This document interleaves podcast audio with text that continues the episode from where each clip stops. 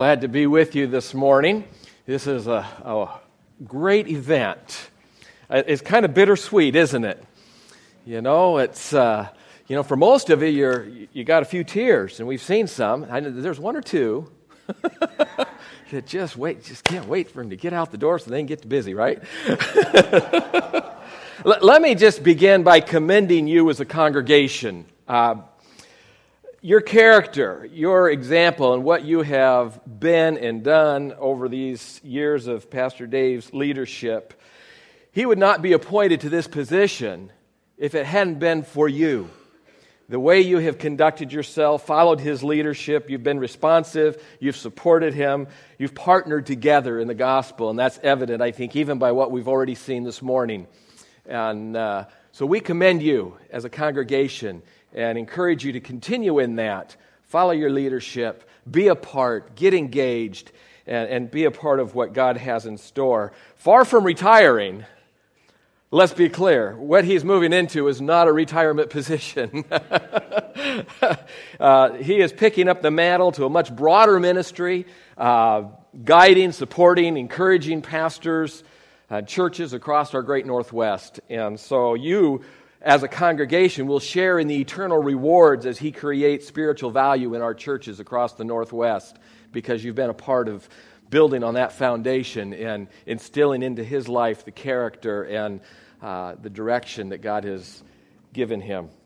You know, a pastor was saying farewell to his congregation at the church door for the last time, and he shook the hands of people outside. An elderly lady came by, and, and she says, No, your successor won't be as good as you. Nonsense, said the pastor in a flattered tone. She says, No, really. I've been here through five pastors, and every one has been worse than the one before.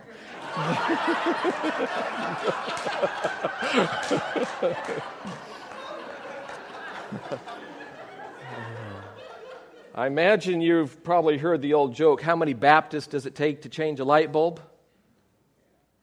Change? If you have a Bible, turn with me to Genesis 12. Genesis 12. We're going to talk a little bit about change. When things change, Pastor Phil addressed Pastor Dave. I get to address you as a congregation. And how do we change? How do we adapt to change? How do we move with change? What do we do in the midst of change? How do we approach it? How do we think about it? In Genesis 12, the Lord is speaking to Abram, and he said, Get out of your country from your family, from your father's house, to a land that I will show you. I will make of you a great nation. I will bless you and make your name great, and you shall be a blessing. I will bless those who bless you. I will curse him who curses you. And in you all the families of the earth shall be blessed. So Abram departed as the Lord had spoken to him, and Lot went with him. And Abram was 75 years old when he departed from Haran. Then Abram took Sarai his wife, and Lot his brother's son, and all their possessions that they had gathered, and the people whom they had acquired in Haran, and they departed to go to the land of Canaan. So they came to the land of Canaan. Verse 6 Abraham passed through the land to the place of Shechem as far as the terebinth tree of Moreh, and the Canaanites were in the land. Then the Lord appeared to Abram and said, To your descendants I will give this land. And there he built an altar to the Lord who had appeared to him. And he moved from there to the mountains east of Bethel, and he pitched his tent with Bethel on the west, Ai on the east. There he built an altar to the Lord and called on the name of the Lord. So Abram journeyed, going on still towards the south. I'm going to take a little break. We're going to come back to those verses in a few minutes. Uh, a few years ago, my wife and I had the privilege of ministering in India. And the thing about India is, it's a long ways away. and it takes a long airplane to get there been there, done that. and so I sometimes have a hard time on a plane. I, I just want to sit and veg. Uh, but I usually take some books along with me because you can only watch so many movies, you know, on an airplane. And one of the, one of the uh, books that I read on that particular flight was a very insightful book by Spencer Johnson, MD. Who moved my cheese? Who Moved My Cheese? It's a great little book, creative, insightful parable about the conflicting emotions and the reactions that take place when major change is going on in our life. Now, most of us don't volunteer for change, but change we must. Change is a part of life, it's, it's just a part of the fabric of what goes on. It's inevitable, it's a part of the journey of life and faith. So, let me share with you a summary of this little parable. Once upon a time, there were four little characters. They were, ran through a maze to find the cheese that would nourish and make them happy. There was Sniff and there was Scurry, and the other two were little people, and they were Hem and Haw. And every day, the little mice and the little people, they would spend their day in the maze, searching around, trying to find the cheese that would make them happy. Sniff would put his little nose in the area, and Scurry would scurry on ahead. Now, Hem and Haw, being little people instead of mice, they used their ability to think and to learn from past experiences. And they relied on their brains to develop more sophisticated methods of finding cheese. Now, eventually, all four of these characters found themselves in the maze at Cheese Station C. Every morning from then on, the mice and the little people would dress in their running gear and head over to Cheese Station C. Sniff would scurry about, and Sniff and Scurry, they, would hang their running shoes around their necks, ready to go. And uh, Hem and Haw, well, they began to settle in. They began to make it like home. They put their shoes away. They didn't assume they would be needing those again. And pretty soon they regarded Cheese Station C as their cheese. Sometimes they might share some with friends, but they would often say, We really deserve this cheese and they would say to each other these things, and they would waddle home rather contentedly. After a while, Hem and Haw developed a certain measure of confidence, and that turned into arrogance of success. Soon, they became so comfortable, they didn't even notice what was happening. Now, Sniff and Scurry, they continued their routine. They would arrive early in the morning. They would scratch and sniff and scurry around, inspecting the area to see if anything had changed, and then they would sit down and nibble on their cheese. Well, one morning, they arrived to discover that there was no cheese at Cheese Station C. And they weren't surprised since they had been paying attention all along the way.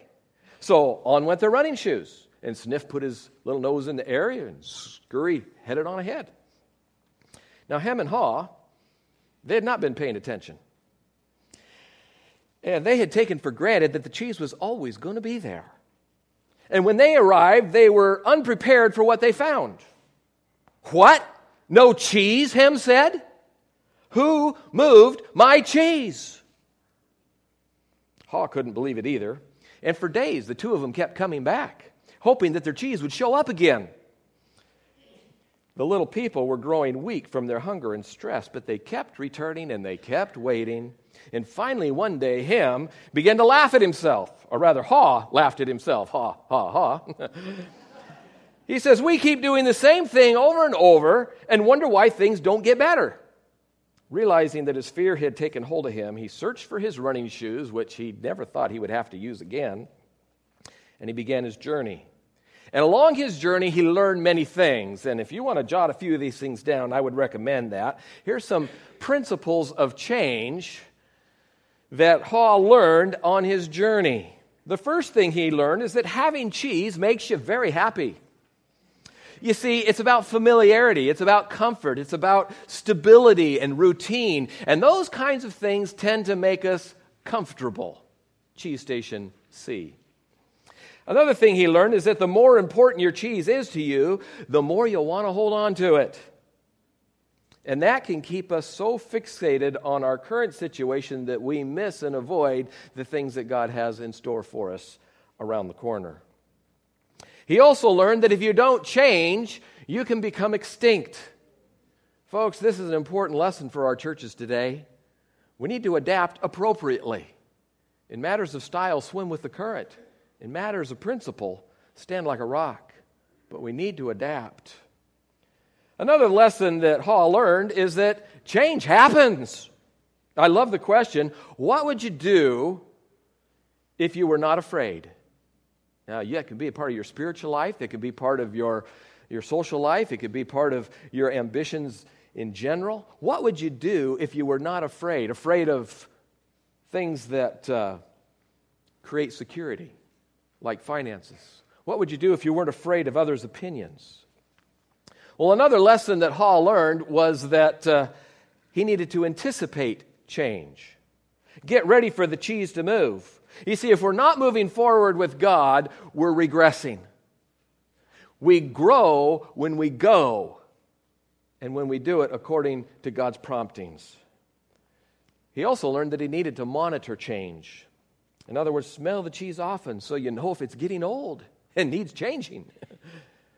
and then he learned that he had to actually change. Move with the cheese.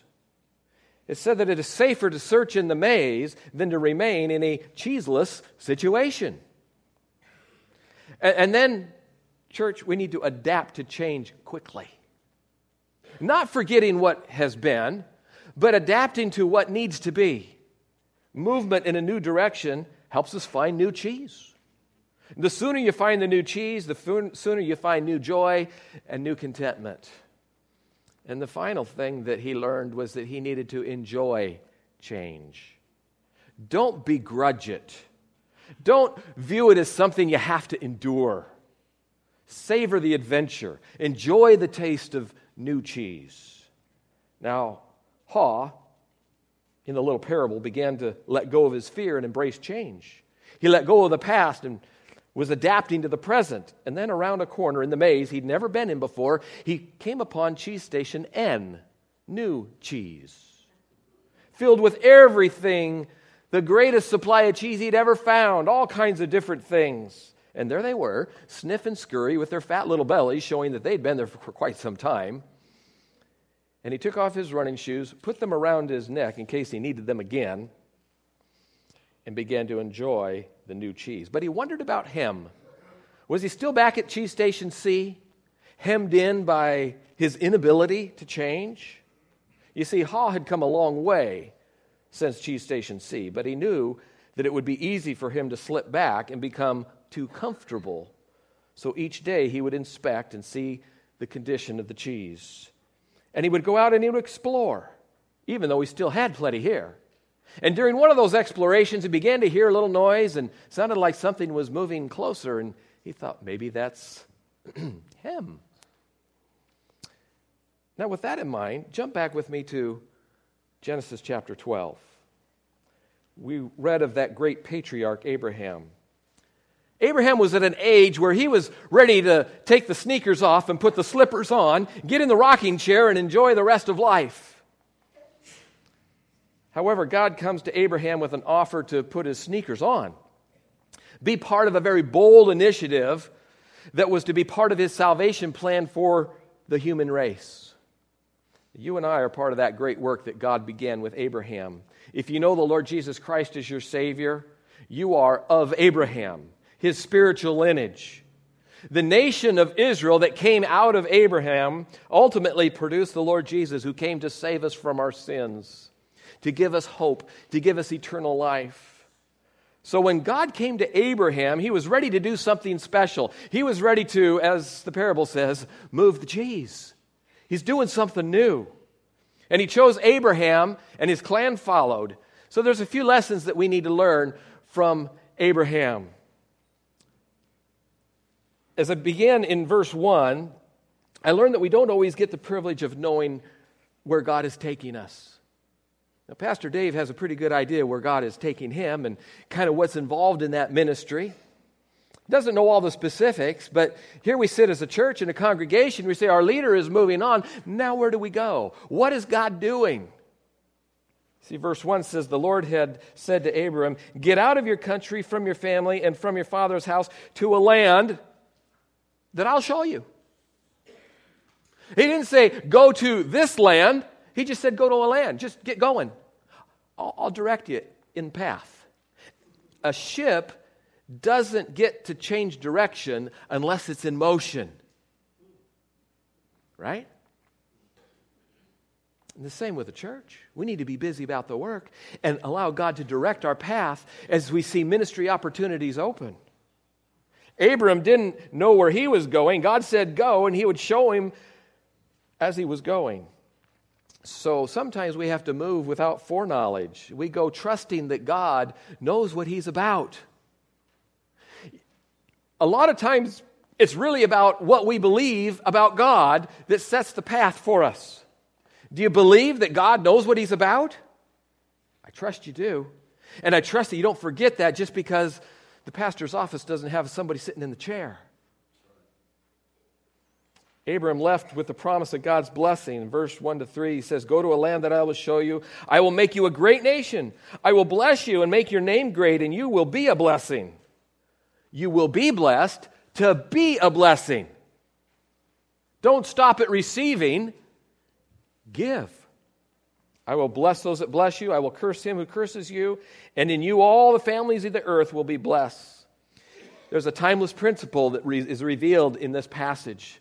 And that principle is very simply obedience gets the reward. Every time, obedience gets the reward. Young folks, don't say, well, I'm going to slip up this time and catch up with forgiveness later. You will miss the reward. God's blessing is waiting. Folks, don't settle for second best.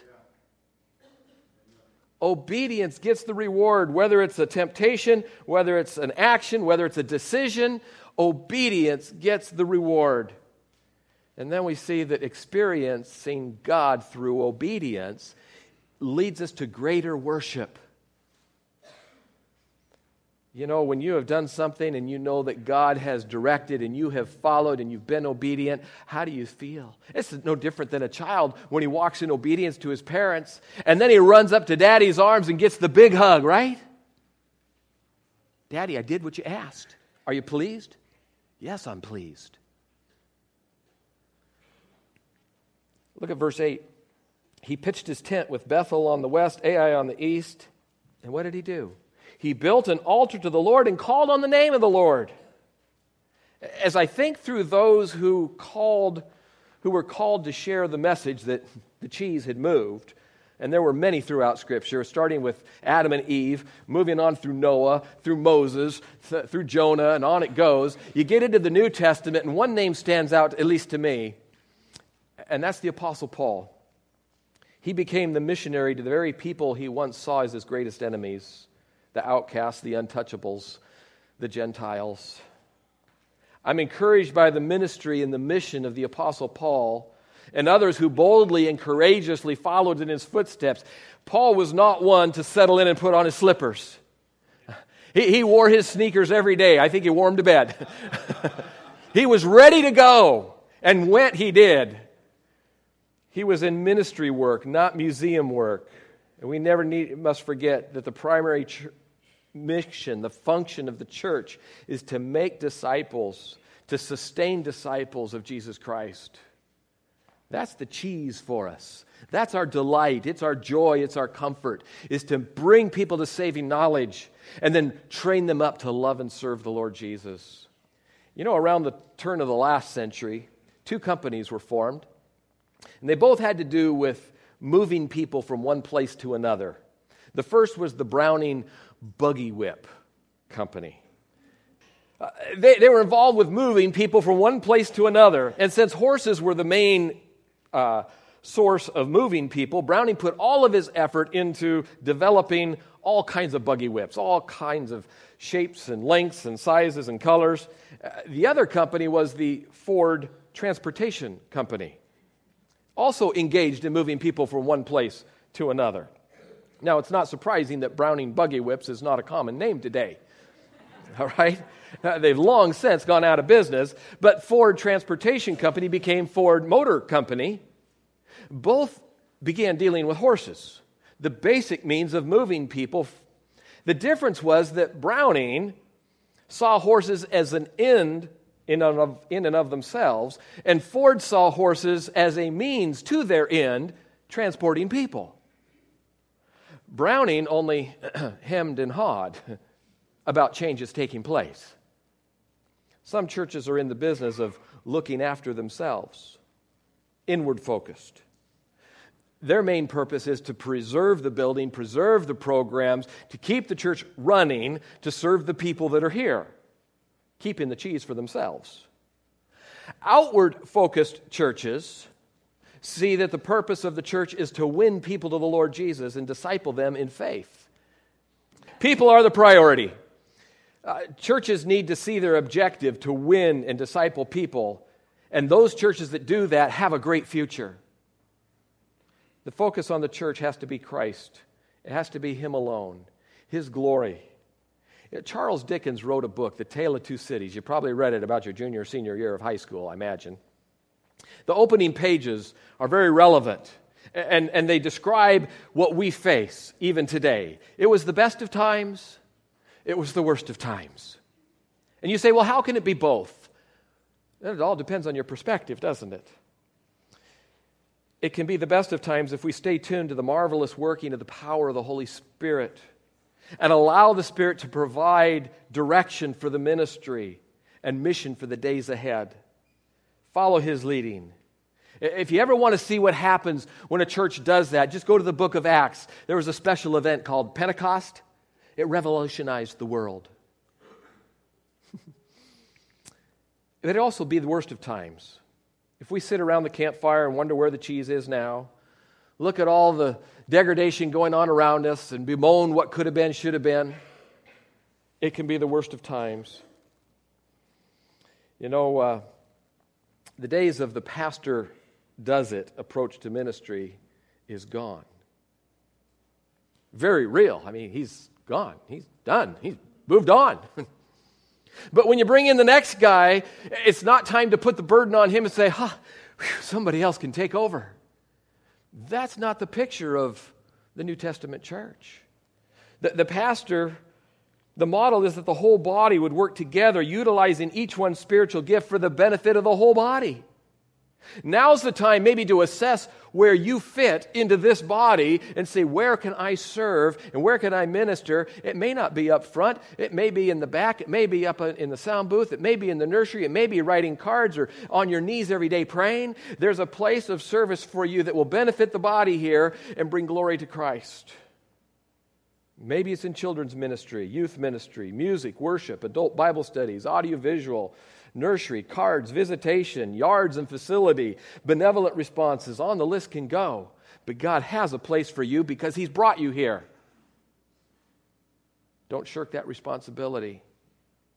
Very little will happen if you receive a new pastor and heave that sigh of relief.